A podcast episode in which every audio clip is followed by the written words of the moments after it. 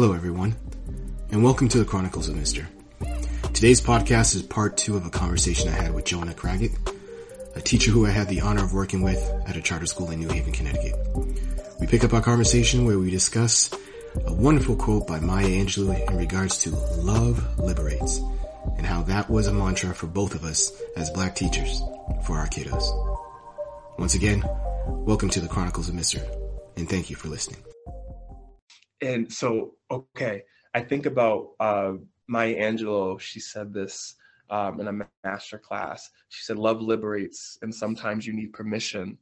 Right, and yeah. I think about liberation and permission, where the relationship to black male leadership with these kids is oftentimes authoritarian when it comes to school, right? If they do see a black man, because I think you and I were the only black male teachers on on the floor, on the mm-hmm. entire floor, yep. right? And then they had a black male principal. So they're used to, you know, a big black guy or a para being some authority figure that the school hires when the white teachers quote unquote can't handle them. Yeah. But to see black men in their space um, be gentle with them and be communicative with them and not take the the the roughness that they have already at their ages adopted to survive right? Just in the social circle of middle school but also you know being being black in in, in urban setting to see softness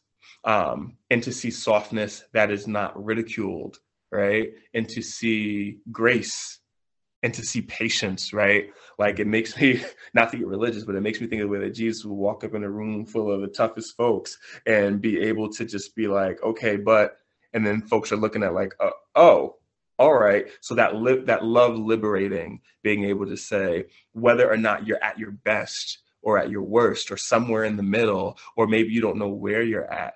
I'm still going to respect you and acknowledge your personhood. And not only that, I'm still going to teach you and show you that you're worthy of being taught, right? Yeah. Um, there was the, the systems of even rewards, right? Where it's funny, where I think about how there was one conversation where a teacher walked by and she said to a student, um, she was like, Why do you listen to Mr. Craggett and Mr. Pierre, but you don't listen to me? Um, and he said right to her face, he was like, I respect them.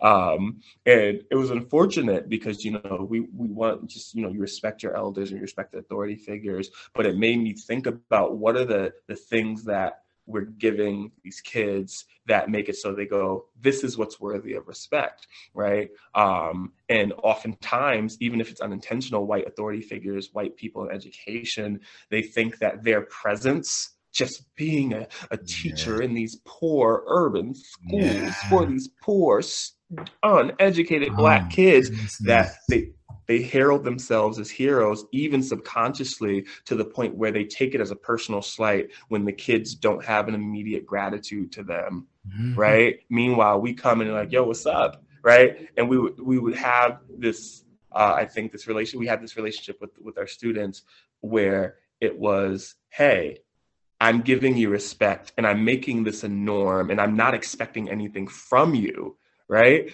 And then to fill that vacuum of, wait, they don't want anything back. Um, they would first try to fill it with, well, what can I do out of this? And when they saw we were also about our business, right? They said, well, I, I guess I should put respect here then. I guess I should put acknowledgement here. If I can't play them, right? If if they're they're giving me love, respect, and patience, and asking for nothing in return, and there's this space now, and I want to be, I have to be recipro- uh, I have to have to have some reciprocity. I might as well put respect there because they're not expecting any less. And that, um, I think that was yeah. that that right there was it. That was the the sauce of it all. Of like to come in, I'm the new newest person to to Highville. Like you just see this black guy coming into your your your your English class before he got switched or your your social studies class before he got switched. I would see you with the the teacher's aide or um, I don't I forget what her title was, but she was teaching math, and I'm like, I'm just here to watch to see what you are, ask you see what you're doing, ask you some questions, and then tell them like, hey, this is what's going to happen in the coming weeks. Um, are you cool with that? Pull a couple like and talk to them I, I know it yeah. sounds simple, but talk to them and kids are people for real. And like listen to them and respond to what is being said and then ask follow-up questions. Like am i understanding this correctly? Like when this happens this happens or when you hear this how does that make you feel? Okay. I want you to know this is how i feel when such and such is said to me so that you don't do such and such. And then i also will know hey don't do such and such. And then you hold me to it and i hold you to it. And like yeah. oh snap. Okay yeah i knew that i knew that we had created spaces that were successful when we got i don't know if you remember this like around so we started in the like last section of the school year but there was like a halfway point between when you started and we started the you know isolated sixth grade mm-hmm. and when the school year ended where we we could go to the printer the copy room and leave our kids, kids alone. alone. yeah and you know we would of course let each other know like we're stepping up but like we didn't have to like worry that we're going to come back to the room on fire you know like the like the uh, the scene from uh community where right? where he comes back and everything's on fire and he yep. like what the heck like I, I, remember there was a, a point where too uh i had one student who they had a particularly hard time they were uh definitely um on the spectrum um and they just would whenever they would have a an altercation with another student and it just it, it, got taken to another level you know crying and the and i remember just it could have escalated to something so bad. And i remember i walked to the printer and i came back and the kids were embracing the student. And i was like what what happened? What's going on? They were like don't worry about it mr c. Like he got into an argument or someone said something to him and he got upset but we took care of it. And i'm like well oh no, I'm curious. You took care of it, and they're like, no, don't even worry about it, Mr. C. We're good. And like, there was one student who was hugging them, another student who was like patting the back of the one who I guess the words were exchanged to. And this all happened like in the span of I want to not even say a whole minute because I just went to the copy room, which is across from from my room, yeah. and I was like, huh, okay. And I trust them enough to leave it at that. Um, and of course, you know, that's class. Is everything all right? And both kids have forgotten about it right? But I think that this idea that as a as a teacher, right, you have to vie for every bit of control, and then to associate black malehood with that kind of rigid, not unfeeling um, authority is detrimental. So I, I I can I can die today knowing that the sixth grade experience uh, of those kids was something that I'm proud of, um, and that they can they can look back to. I think about even as an adult.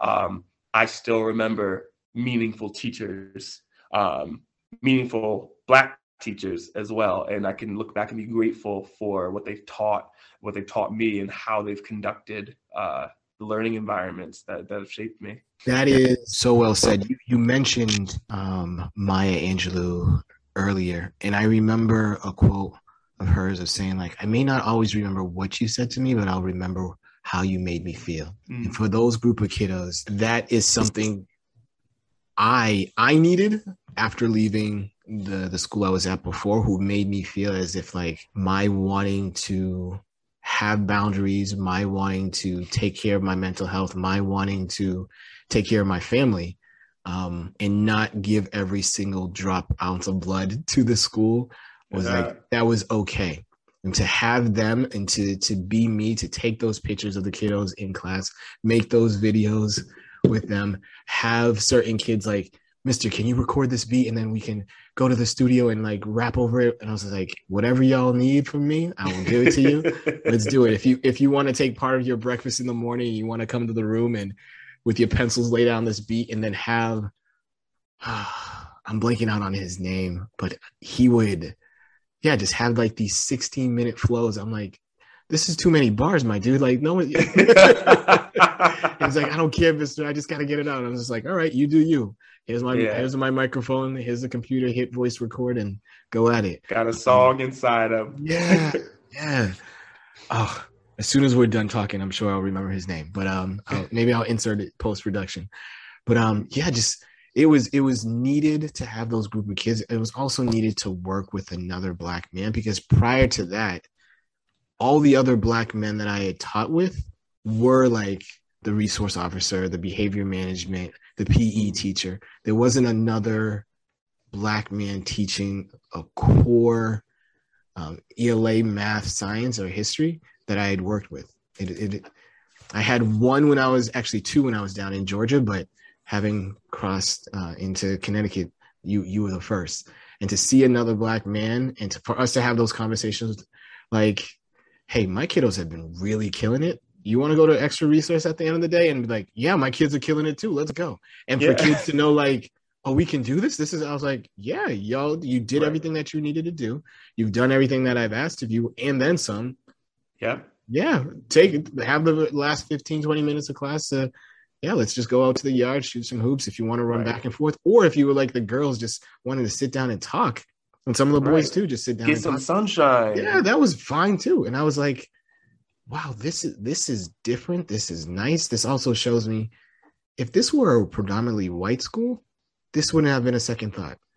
Mm-hmm. It, it, it, we would have the liberty, we would have the freedom to do whatever was needed for our kids because that's what is that's what a teacher's supposed to do. Can we talk about that though for a bit? Like, can can Let's we put a pin in this because like I think about I remember and it's unfortunate because this was a, a another black actually this was the, the, the, one of the black principal the black principal of the, of the three who they had said like in uh, defense of the silent hallway, silent lunch, right? Don't speak unless spoken to. Well, this is prepping them for the real world. And I just remember thinking, like, no, no. what? We don't even do that at, at our, mm-hmm. you know, our PDs. So to have where a, a atmosphere of empathy, to have an atmosphere of empathy and grace to show like oh okay no this is reflecting what the real world is right? To to to dignify their experience as students right? To say that no this isn't transactional right? And then yeah we, like state your case. If there's something you want to defend if it whether it be an answer on a test or you know why you don't want to sit next to somebody that day right? You, you can say that and we can have a dialogue right and not it's not being dismissive when i think about how you know just nurturing the fact that they were humans, right? And even down to let's get you some sunlight today, yeah. right? Let's let's let you be at play or at rest, right? And for that to increase their test scores and increase complete 180 the behavior to the point where administration was like, oh, what did they do? Right. Like I'm sure they were thinking like, and the thing is, it's not that we're magical Negroes. No, right? we are not. It's just that We are not right. We're not magical Negroes, nope. but Negroes who got some magic right there. It's we ensure that we looked at our students as people first, right, and led with empathy. And that's something that I don't think that was on the drawing board, right? They wanted. I, I have no doubt in my mind that the cohort that they've established and saying let's get two black guys because it looks good was maybe it'd be a fix. They didn't know how, and I, what I'm grateful for is that we got a Mr. Pierre, right? That it wasn't just somebody who's going to come and scare them or just be the, the bigger intimidating person to to set the kids right, right? Like when we think about male influence, you know, the the the, the fruit of that, I think it speaks for itself, right? Uh, and I, I'm sure that you know if if we were able to you know go on for you know more than the time that we did, you know, there would be so much more. uh I think, uh, opportunity to to encourage others to adopt that methodology.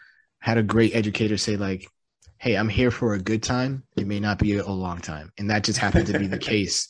That I want to. I am now at a space and at a place where I want to make sure that the kiddos that I am in front of know that I see them. They see that I see them. They feel that I see them.